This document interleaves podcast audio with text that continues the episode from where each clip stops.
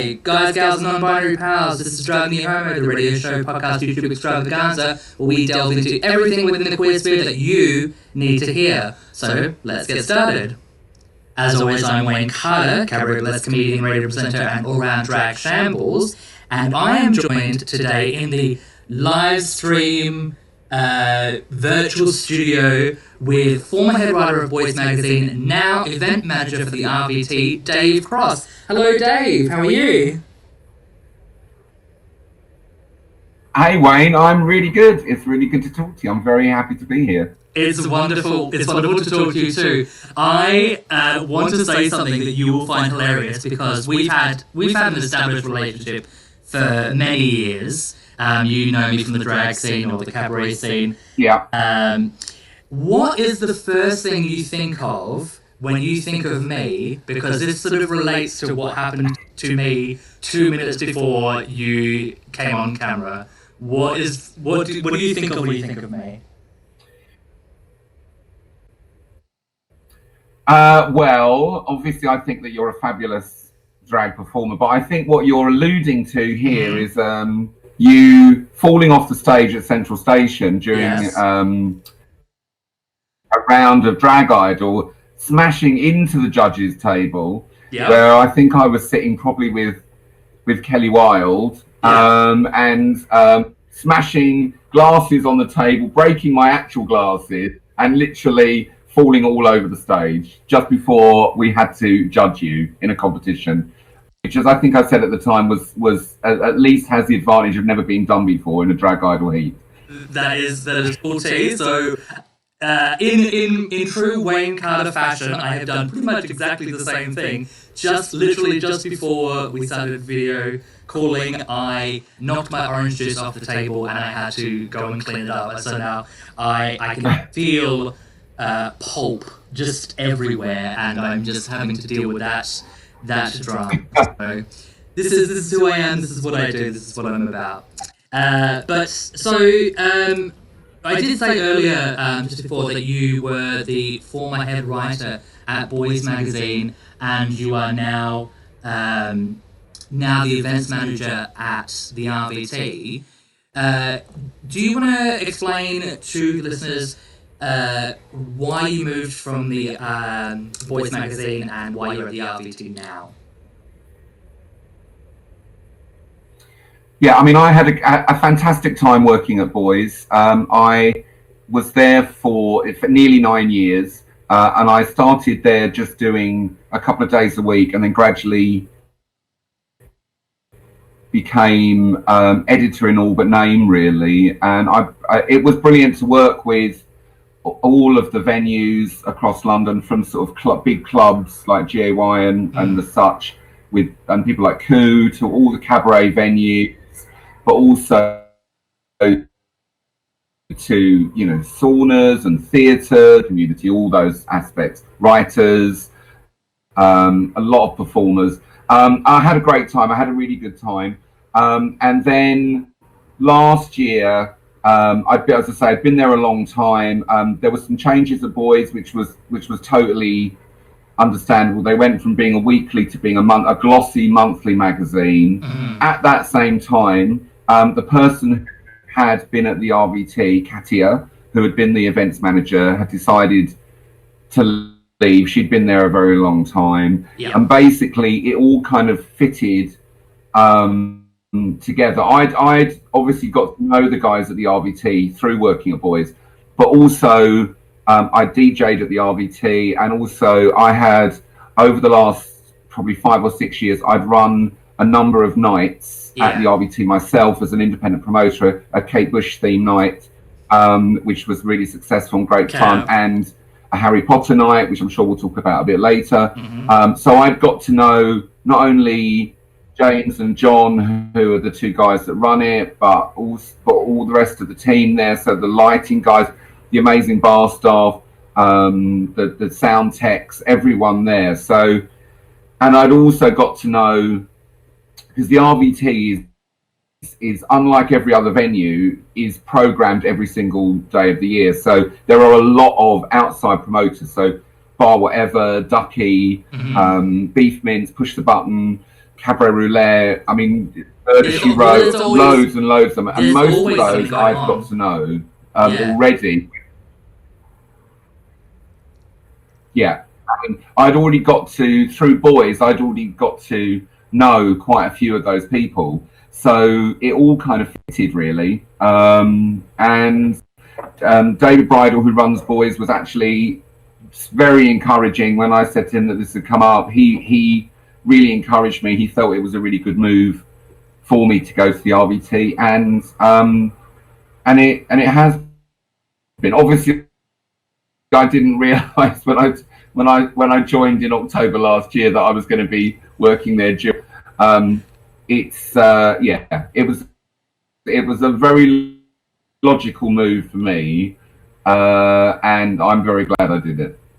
That's amazing. I I I didn't realize that you were a DJ. That that's new. That's new. Um, that's new. Uh, new information for me.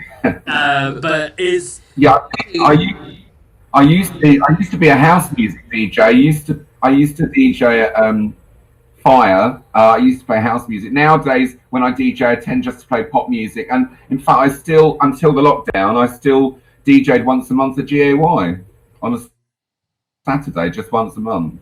Well, there you go. So we we're all learning and growing and evolving, and I did not know any of that. I mean, I knew you as like as a writer of Boyz and um, as being just sort of uh, a judge on Drag Idol. That was the sort of like the information that I knew about you. Um, so that's amazing. Um, I and I I think for me, when I first moved to the UK, what six years ago, the RVT was one of those venues that I didn't like. I didn't know much about sort of UK queer nightlife or UK cabaret scenes or anything like that. But when I first moved to the UK, the like you do a quick Google, you go like, where are the spaces that I, you know, can feel safe and welcome and sort of get my groove on. And the RVT was sort of the, one of the first places I went out. Hilariously, it was Fire was the first place I went out to accidentally. Like I just sort of was looking for the RVT, got lost, and someone directed me to Fire. And then the next the next weekend RVT. So, um, but that's because I didn't have any access to a, a phone at that time. But um, so uh, for for someone like myself, like let's sort of go time machine back. Let's get in the TARDIS. We're going back in time, and six years ago, Wayne uh, wants to go to the RVT. What is you you said some of the nights that are on like um, Duckie and Beef and um, some of the uh, cabaret stuff that's happening there.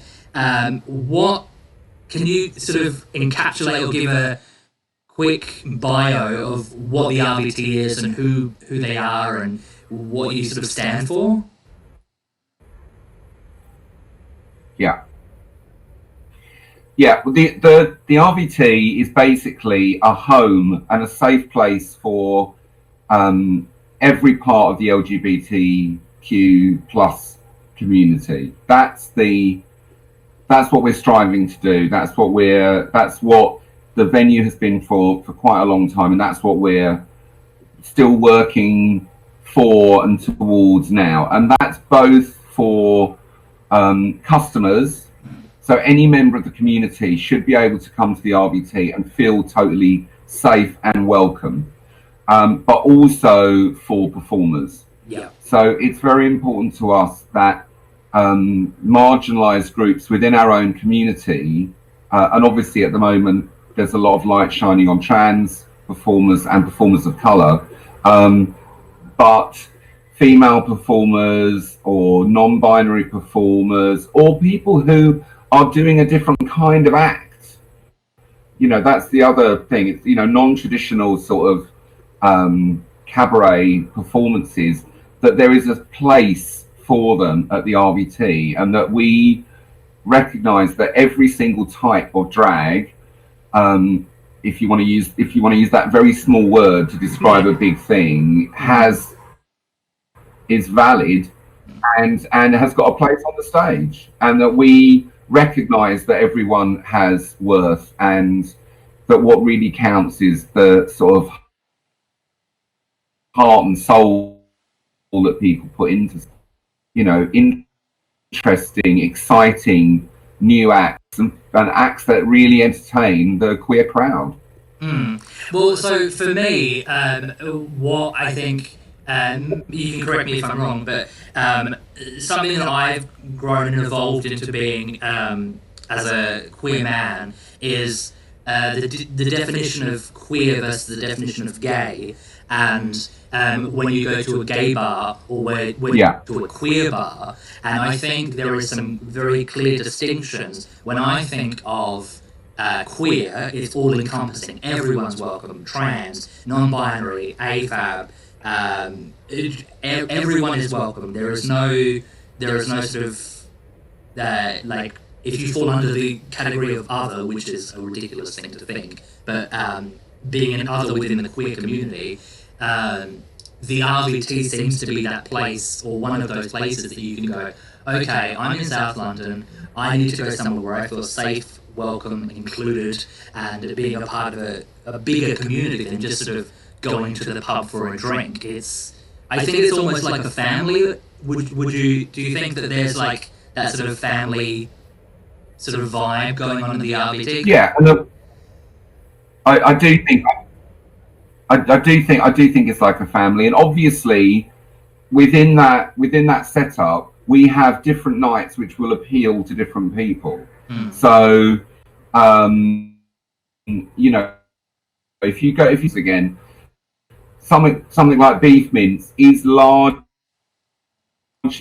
if you go there, it's largely um, a sort of um, masculine bear crowd, but Beef mince are very vocal about the fact that every single person is welcome. So trans people and women, unlike you know certain other clubs of the bear persuasion, um, Beef mince welcomes everybody. Push the button. All those Friday night clubs, which have traditionally been sort of I, I, guess people tend to think of them as gay men going to them. Mm-hmm. Every single person is welcome there. Um, there are other nights which are more the, um, you know, something like Bar Wotever pride themselves on working and promoting trans and non-binary and, and performers of color. Um, so not, you know, basically not everyone will enjoy every night, but everyone is welcome at every night. Yeah. No, I, I think you know recognizing that what we, we you can't make every single night of the week something that every single person is going to love because everyone has personal taste. Some people want to see drag kings. Some people want to see a sort of, you know, gorgeous cabaret singer. Some people want to see, um, you know, um, a, a sort of sex-led fetish night. Some people want to see uh, do a quiz. Other people want to see traditional, what we think of as traditional drag. Mm. Um, and so we try and do tick as many boxes of entertainment, but that every person is welcome on every night. Yeah. And it's up, they then can choose what nights they want to come to. Yeah. I, I just, I, I loved how you were ticking off sort of like the nights that are like I'm like, oh, bear night, yeah, I would go to that. Oh, the sort of like bar, whatever, sort of trans, non-binary, yeah, I would go to that. Uh, all the like stock standard, like the traditional cabaret. Oh yeah, I would go. I'm just like in my head going, oh, I would go to all of these things. I like, I'm sort of one of those weird people that sort of fits into all of the boxes. Um, but uh, we're on the well, let's hope we're on the tail end of coronavirus and the lockdown now. As of was it yesterday, I believe the uh, lockdown restrictions have sort of been relaxed in terms of uh, bars, pubs, restaurants, that kind of like venues are opening up, opening their doors again. So I know um, that the RVT opened yesterday. Uh, how did it go? Um, what are you doing, like in terms of like safety and precautions, and um, you know, can I can I come and say hello? Yes, basically, yeah, it did open yesterday, and it actually it was a lot of hard work, but it actually went um, it actually went really, really well, and we had no real problems. Um, so we opened yesterday at, at, on Saturday at two o'clock, which we don't normally do. We don't normally open till sort of nine, but we decided to open early. Um, so the in it basically we are restricted the number of people that can be in the venue at any one time. We have set up both inside the venue and in the what was the smoking area, but now is a slightly extended um, seating area outside. Tables and chairs are set up socially distanced a meter apart from each other. Um, everyone that comes in is asked to sign in because that's the, what the government are requiring. We then take them to a, a table and the bar staff then come over and take their order. So it's all table service. So you're not allowed to go up to the bar. There's no queuing at the bar. Wow. Everyone um, stays at their table. We have music playing, but but quite quietly um, because one of the concerns which, we totally recognise and the reason why we can't have live entertainment is if people talk louder, they expel more water vapour it's the thing. And if you expel more water vapor, that's the that's how the that's how the virus is um, spread. So we keep the music to a to a, a quiet level. Um, and yesterday, pretty much, I have to say, it people really showed respect and behaved themselves. Um, there was a couple of times I had to uh, we had to say to someone, "Can you just you know not go over until someone went over and sat down at another table?" And I had to kind of grab them and say, "No, you need to you can go and talk to people, but you need to kind of not get into their This into their bubble." Yeah. Um, and I have to say, our staff, yeah, into their space. Our, uh, the bar staff which uh, were just brilliant. I mean, they this was something completely new for them. Um, we had um, we've got a new app, which means that you can order at the table, and it wasn't it through no fault of ours, it wasn't working properly, and the bar staff just were magnificent, and they were so on the ball, running around with trays of drinks, taking orders the old fashioned way, writing them down. And we had so many people say to us, thank you um, for trying to make them feel welcome. We had a, a there were a couple of times when we had a small queue outside, which we kept the queue socially distanced. Security were great.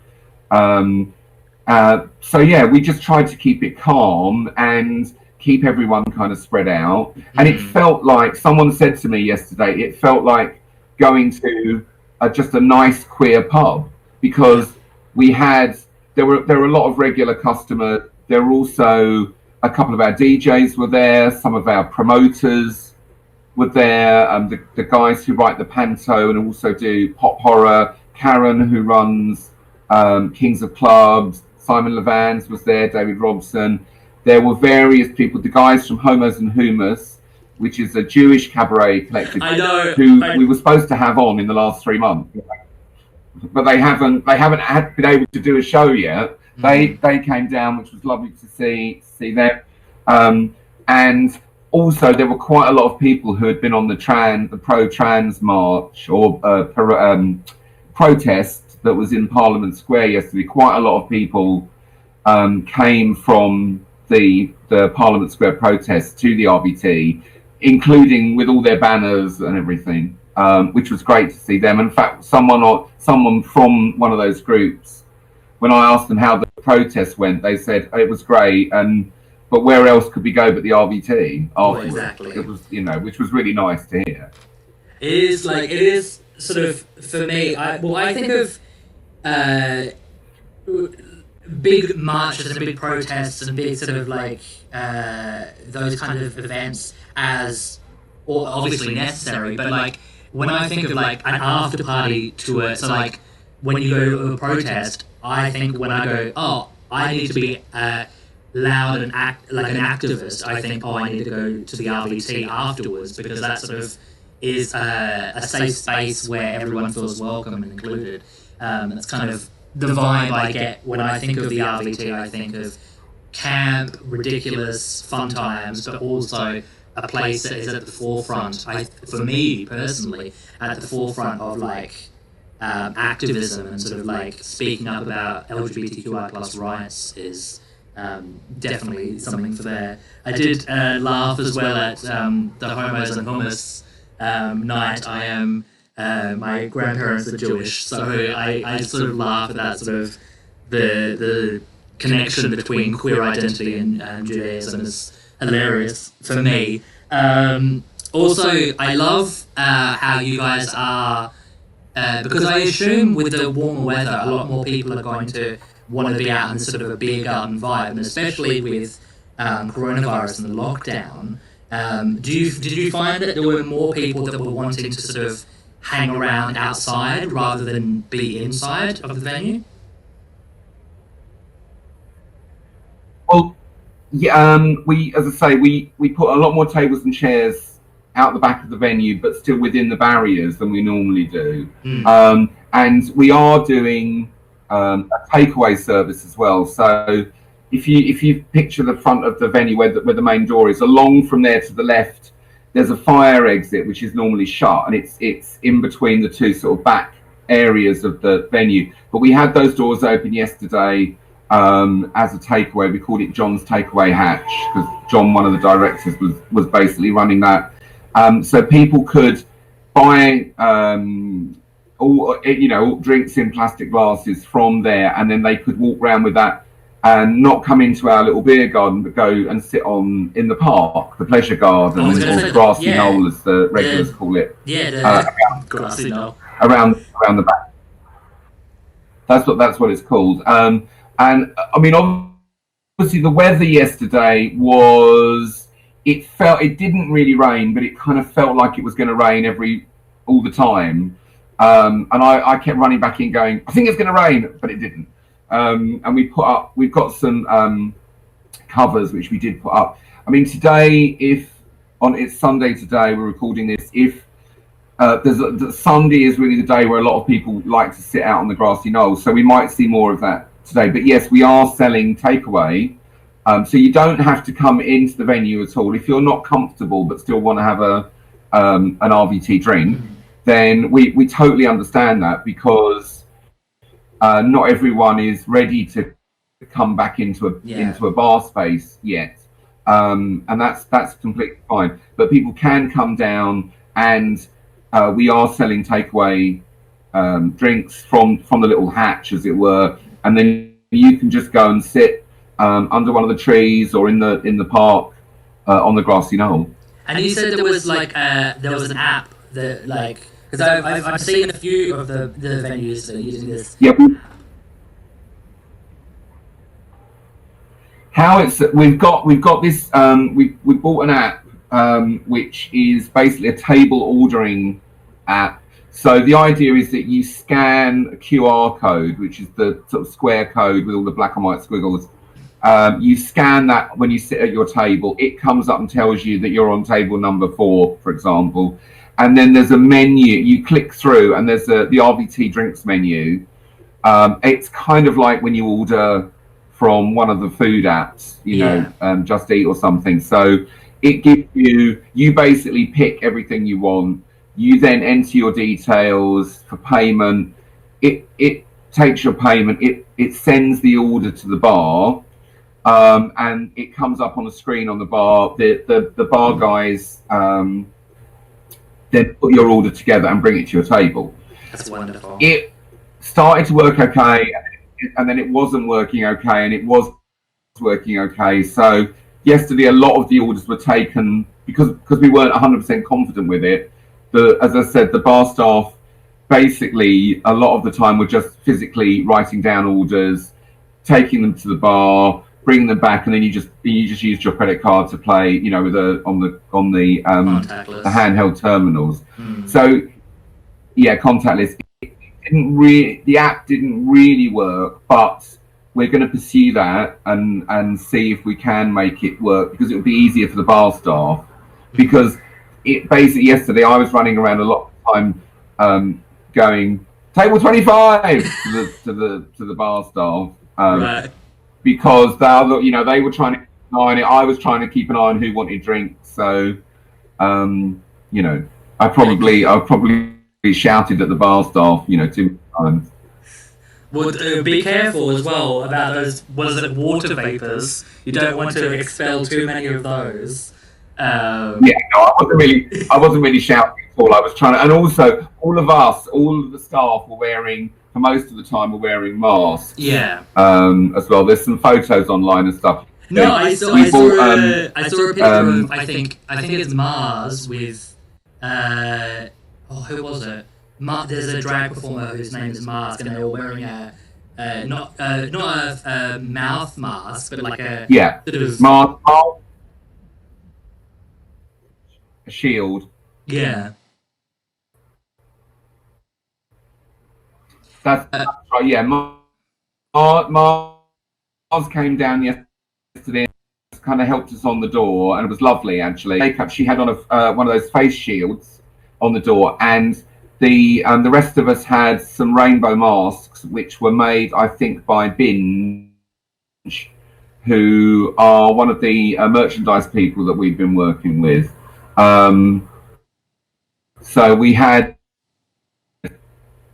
and also just on the we also had a stack of disposable masks um, uh, by the door. And if anyone if any customer wanted one of those they could just take one of those. And people were putting like a pa- a pound into uh, we had a charity bucket for cabaret versus cancer. Mhm. so people were if they wanted one of those they could have them. We also obviously had hand sanitizer all throughout the the venue Mhm. I mean, literally every you, you only had to walk five foot and you could um, have a squirt of hand sanitizer. Yeah. Well, you said um, donating to Cabaret versus Cancer, which is an amazing charity and it's an amazing thing that um, uh, many people, including myself, have um, helped um, give money towards and give money towards. Um, but also the RVT itself, and I think um, there's a lot of venues, especially LGBT or queer venues, that still sort of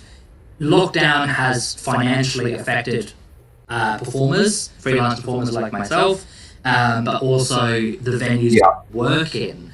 And the RVT is not exempt from that, I think, and it um, goes has going or is probably still going through its own, you know, financial struggles as mm, I think all venues are. Um, and it's not going to now that lockdown has finished. It's not just going to click your fingers and oh, the money has magically sort of reappeared. Um, so I think, um, uh, and I've, I've included the uh, there's a uh, what is it the RVT GoFundMe um, uh, account to uh, donate money and pledge money, and it's on the YouTube. It's going to be on the um, podcast. Um, uh, what's it called? The bio or the of description. If you're listening on radio, it will be um, on uh, Driving You Homo. You just got to um, search Driving Homo, or just Google the RVT Royal Vauxhall Tavern, and you can find a place to donate there. But um, did you want to uh, quickly just sort of talk about that sort of um, char- uh, that sort of Yeah, in the GoFundMe thing?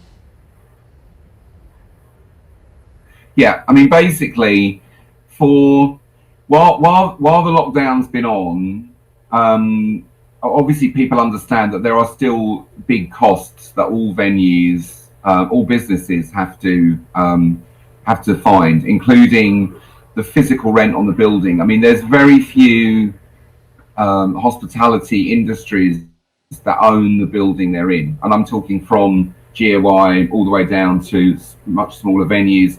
And like a lot of those other venues, we still have to pay the rent on the freehold of the of the building. Hmm.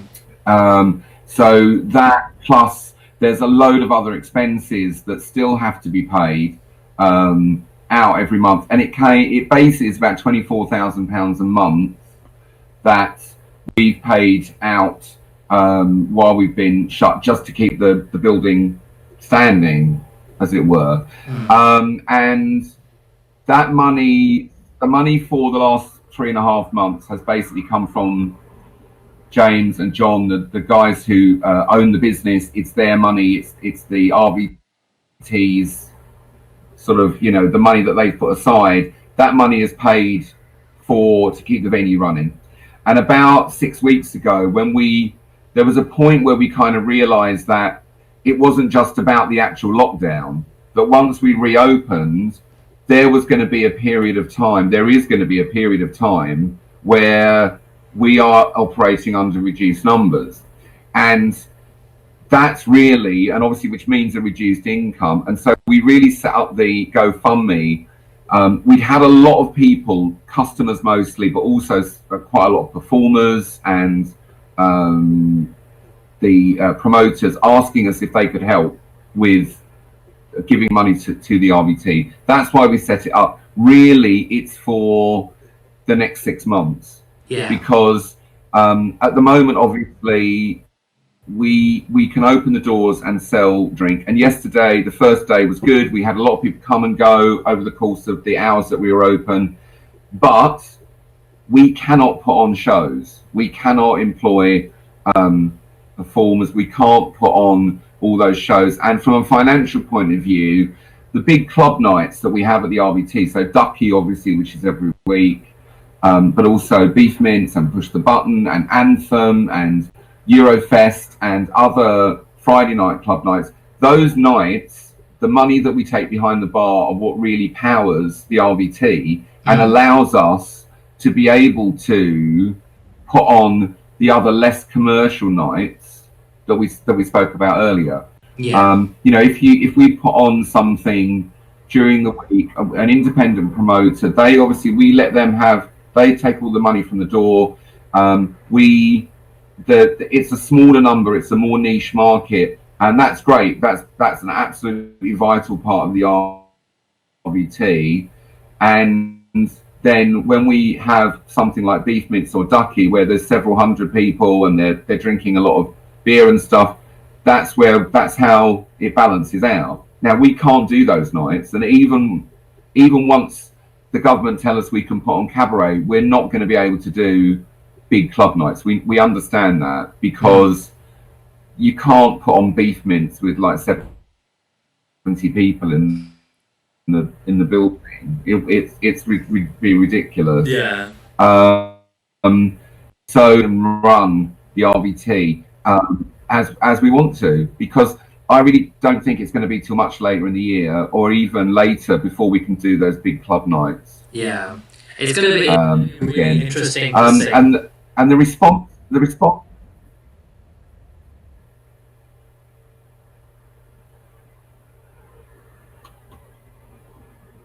You were saying the response? Yeah, the response to the GoFundMe has been amazing, and it's it's a lot of customers have been very kind and very generous, and you know, literally every single person who has donated has been brilliant but not only the customers, there have been performers mm. and um, uh, promoters donated money. And I'm not just talking. I mean, you know, we've had a couple of our of the big performers who've been at the who've been at the RVT have have donated money, which has been great.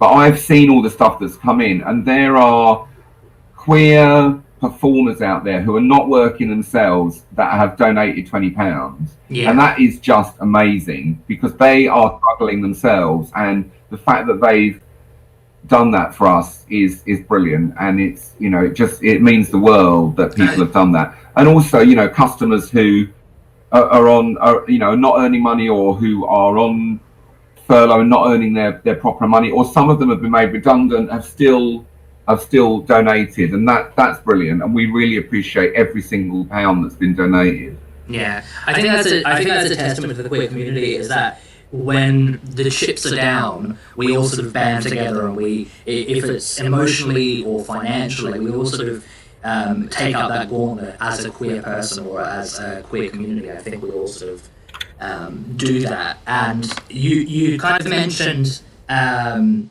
that we were talking about performers, and I'm a drag performer, or drag in inverted commas. I am a, a clown, I guess. But um, what uh, when because uh, you are the events manager at the RVT, when venues uh, like the RVT are still uh, going to be open uh, for uh, events again, what kind of things would you be looking for when you're um, because the cabaret scene is so diverse. Uh, what do you look for? So, and let's let, roll back. Let's say I've just started drag or I've just started cabaret. Um, what are the kind of things that you look for? What are the kind of things that you kind of go?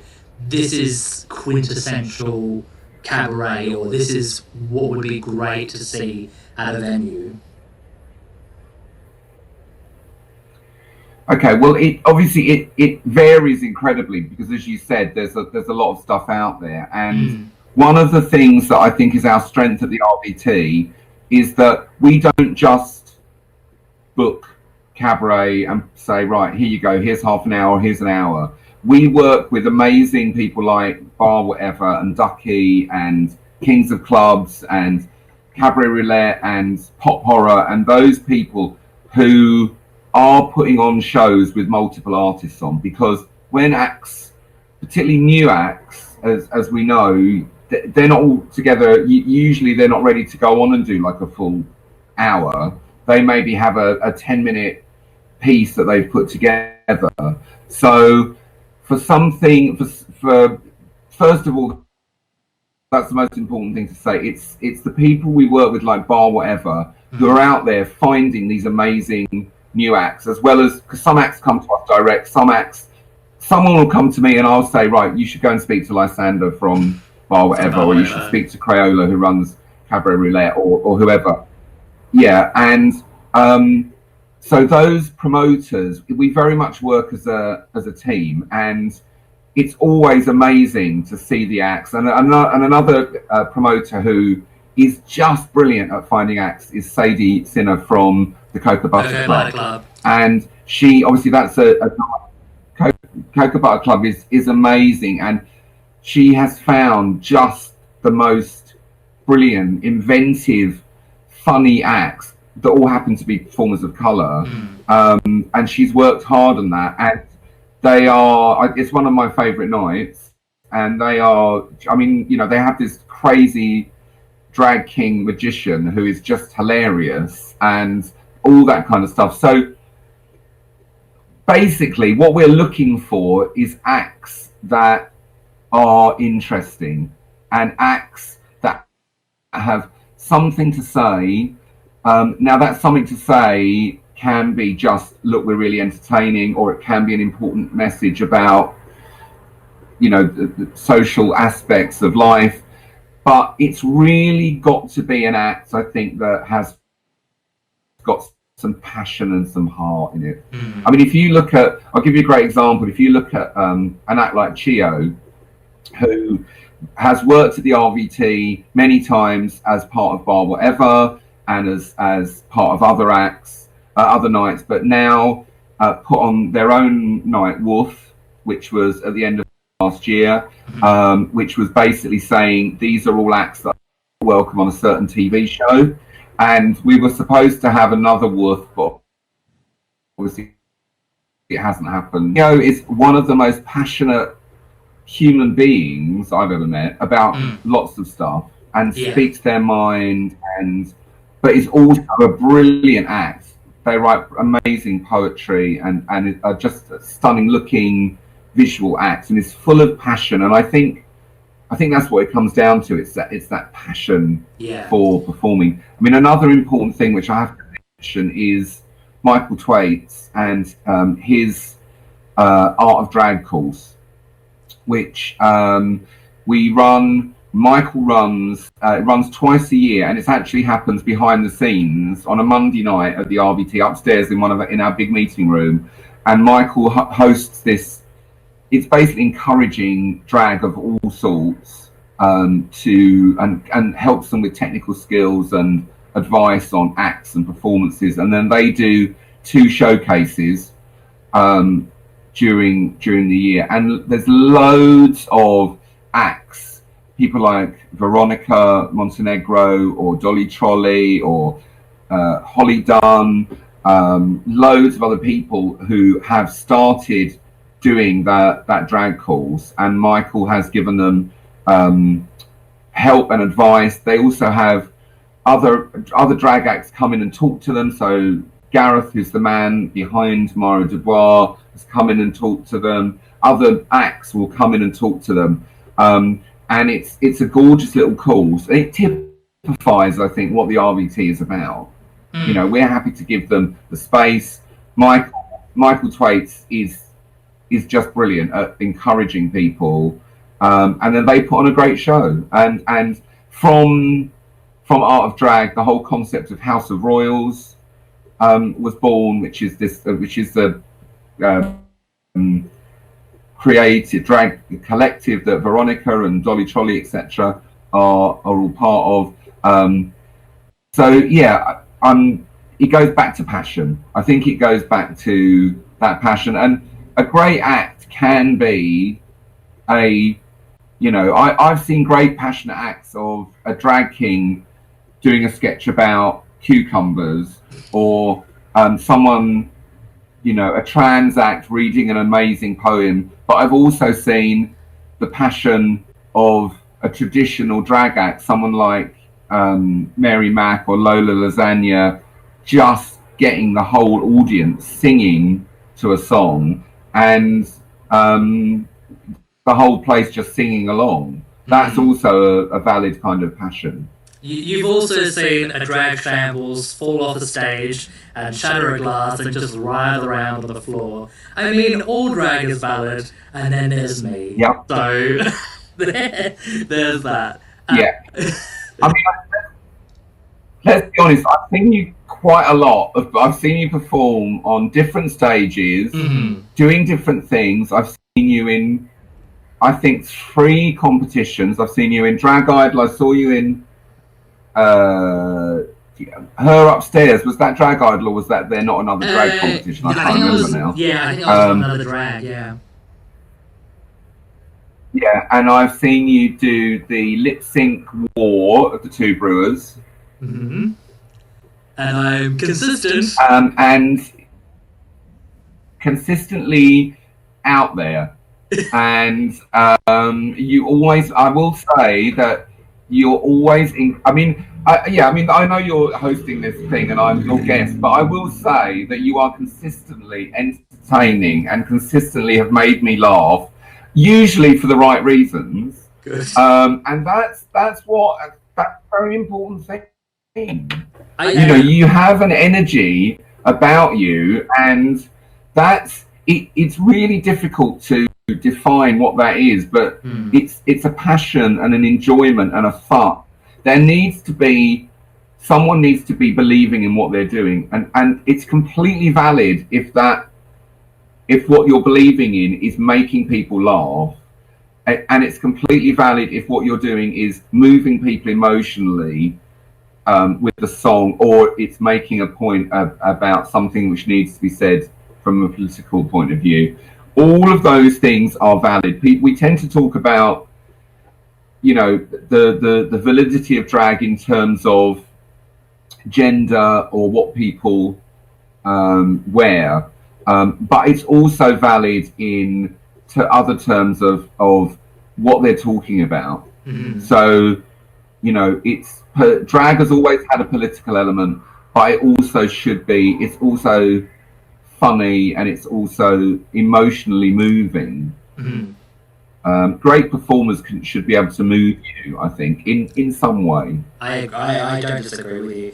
And uh, that sort of uh, ties us really connected, uh, connects us really wonderfully, uh, segues into, you were talking about passion, you were talking about things that you look for and you enjoy. And I know that you are a part of a, a sort of collective of your own, just like you said, uh, the House of Royals, and uh, Michael has another one, the United Shapes of Drag. Um, there, you're also part of a sort of mini collective of your own of six people, um, and there is a passion behind that.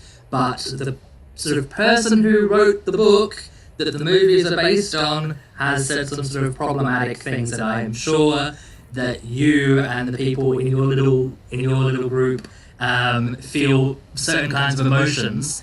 Um, did you want to talk about what I'm alluding to? Yeah, well, obviously, we're talking about. Um, um, I'm one of six people that run a, a, a Harry Potter fan collective. We're called the Lost Diaphragm of Rowena Ravenclaw, and we're basically six um, six fans, and we came together to do. Um, we set ourselves up to take part in quizzes. And then two years ago, we hit on the idea of doing our own um, Harry Potter themed quiz at the RVT before I worked there, um, called the Quizzing World, and we've done four of them, um, and they are uh, a fun night. It's a it's a proper Harry Potter quiz where we do proper, detailed, tough questions. But we we dress up. We also have had um, cabaret. Um, we also we add cabaret to it. So three of the four quizzes we've had the the Mighty Vixens, who are huge Harry Potter fans, performing. We've also had Dusty Limits um, performing. We also have the lovely Pippa from the RVT, who'd never read a Harry Potter book in her life, didn't know any of the characters, but has dressed up as various characters um, for us on the door. Uh, now, obviously, um, and we all of the the nights have been to raise money for Cabaret versus Cancer, which we mentioned earlier. And I am an uh, ambassador. It's a small independent cancer charity. It works. We work with um, supporting children who have lost someone to cancer. Which mm. I lost someone. I lost a parent to cancer when I was very young, and we also felt that it was a good charity for a Harry Potter themed um, night because uh, obviously Harry was an orphan. So obviously, and what you're alluding to is the fact that J.K. Rowling has uh, and all the the nonsense that she's been saying recently. Um, it's the overwhelming feeling is just that it's so disappointing. I mean, this is someone who personally I have admired her as a writer, but also as a human being for 20 years now. Um, and I, I just find it horrible that she's been that she's going down this path. I remember seeing an interview with her when the last book came out, where where she was asked what is the worst thing in the world, and she said bigotry. Um, and for whatever reasons, whether or not you know she's people she's hanging out with or listening to, she's come to these conclusions about trans people, and it's bigotry, and mm. it's it's it's a complete kick in the guts for uh, millions of LGBT people all over the world. Now, obviously, I'm you know slightly older. I was I was an adult already when the books came out, but I know that there are loads and loads of uh, younger people all over the world who read the books and found that there was a message of acceptance mm. in the books. They found that people who were different were accepted in this world, and that there was a message of standing up to basically the far right um, and the whole concept of mudbloods and the Ministry of Magic and all this. So to have her now make these statements, which are mis- which are ill-informed, which seem to be reactionary to a very tiny, small view of people, and for her to be using um, violence against women and children as an excuse for this is is just horribly upsetting. And you know, like trans rights are human rights. There's no, it's not up for debate. Trans women are women trans yeah. men are men, non-binary is valid. Those things are not. It's not a debate. It's like, you know, saying an apple is an apple. Those things are how they are, and I, I, it's just so upsetting. Um, having said that, you know, there's been some people online seem to have almost taken sort of glee in the fact that um, that this has happened, and I, I, I don't think it's a happy thing. I don't don't think it's something to be shouting about. I think it's terribly sad that someone mm. who has been loved by so many people and who helped LGBT people and other people as well. You know, she's done a lot of things for. She's a big supporter of women's charities. She's also a big supporter of things like MS charities. Um, I just think it's it's it's horrible that this has happened. Yeah, I think, and I think it's I think it's really personally for me. I've, I, you know, there. I, I, I don't think I. Sorry, you go on.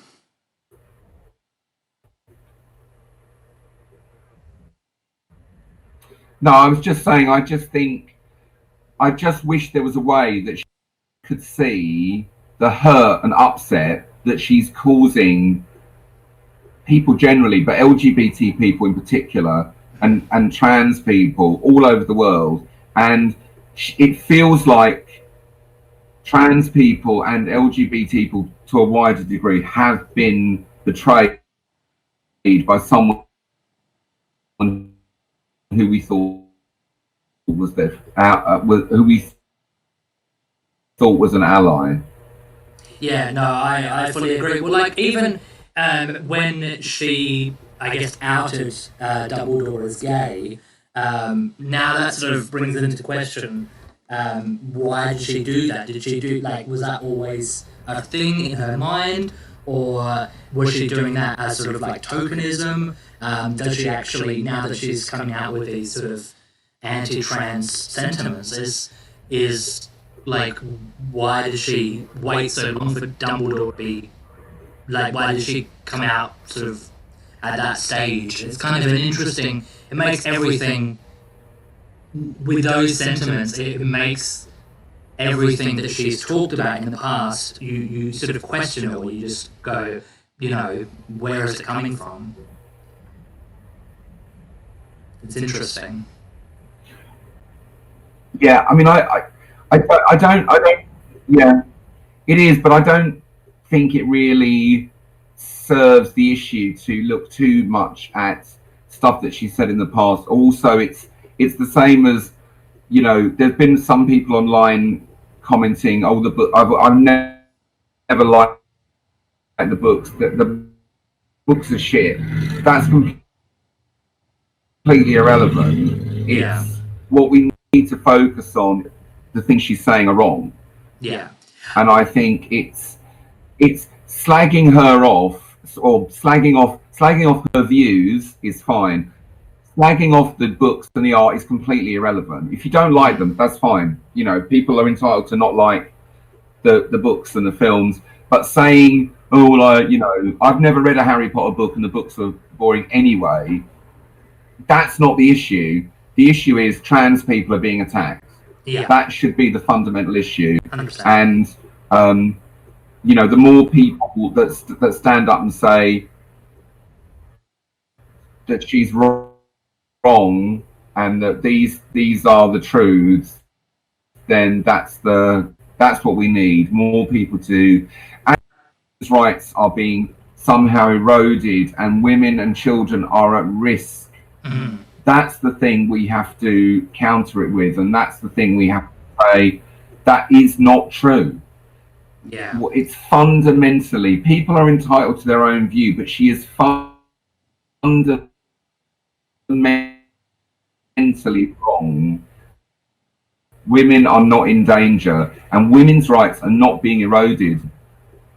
Yeah, no, I, I fully agree. I think for me, it's about education and it's about making sure that you're educated and informed. And I think there was, uh, you may or may not have seen this, but um, there's a performer whose name I can't say because it has an expletive in it. But uh, I will say it's Sue Giza, and then you can fill in the, the blank.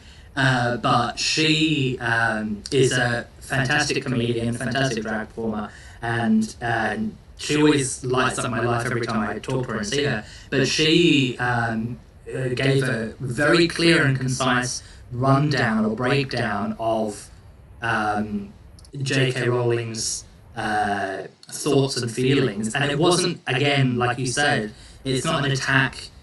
It's not an attack on her as an individual. It's more of a let's break down what she said. Let's try and educate ourselves and let's try and educate the world. And maybe, hopefully, J.K. Rowling will see what she's doing or what she's saying and how it affects people, and she will educate herself on on these on these um, issues, which I think is important. It, and it is, like you say, it is very, I think, humbling to see your your idols, the people that you respect and admire, to take a misstep, and it's not. I, I, I, like you say, I don't think it's a reflection on them as being hateful people. I think it's um, something that maybe they're misguided and they need to be reminded or educated on what it means to be um, a certain demographic of people. So in this case, we're talking about trans rights and trans issues, and um, maybe she doesn't know any trans people, and so because of that reason, she's making sort of misguided thoughts. Who knows? Defending her in the slight. Sorry, what was that?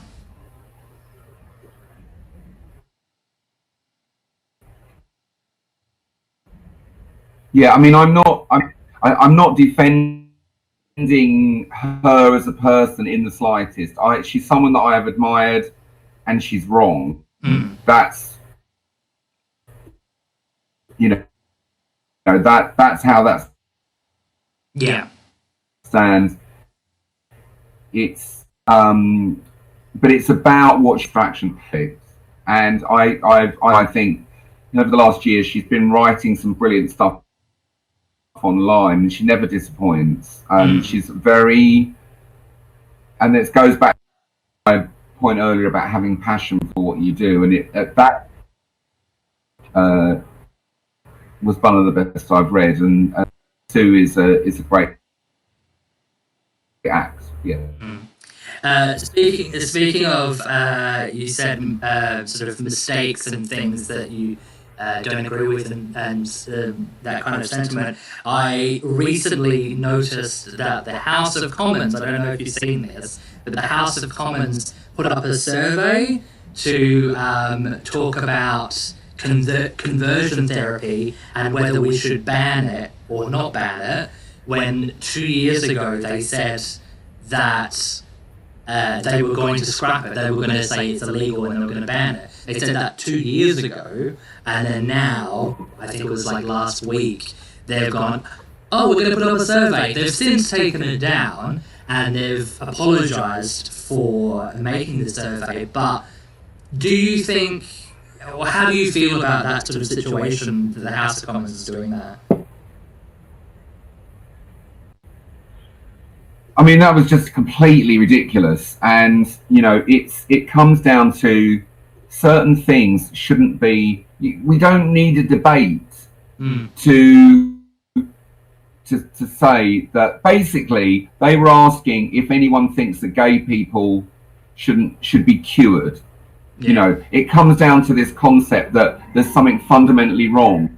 Because if you if you don't want to ban conversion therapy, you're basically saying that you know it, it's to do with gay pe- uh, gayness, queerness, whatever you want to trans, whatever you want to call it, is is is wrong. Mm.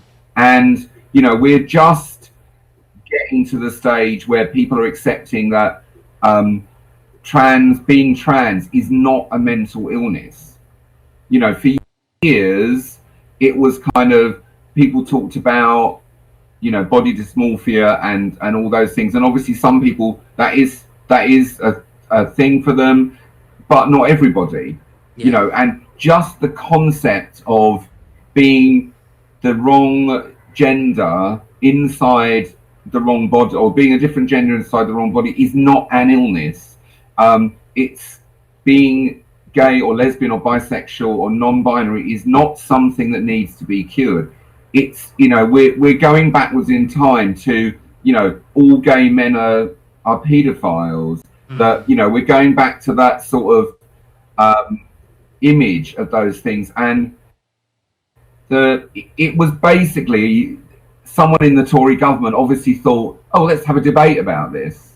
And it, that showcases the stupidity of where we are with that kind of thing. You, you know you sh- there shouldn't be a debate. It's wrong it, it's like some people saying, "Oh well, you know," it's like the whole Black, Black Lives Matter thing. It is fundamentally wrong that black people are being um, targeted. That's what this is about. There's no, there's no, it's, it is actually black and white in that sense.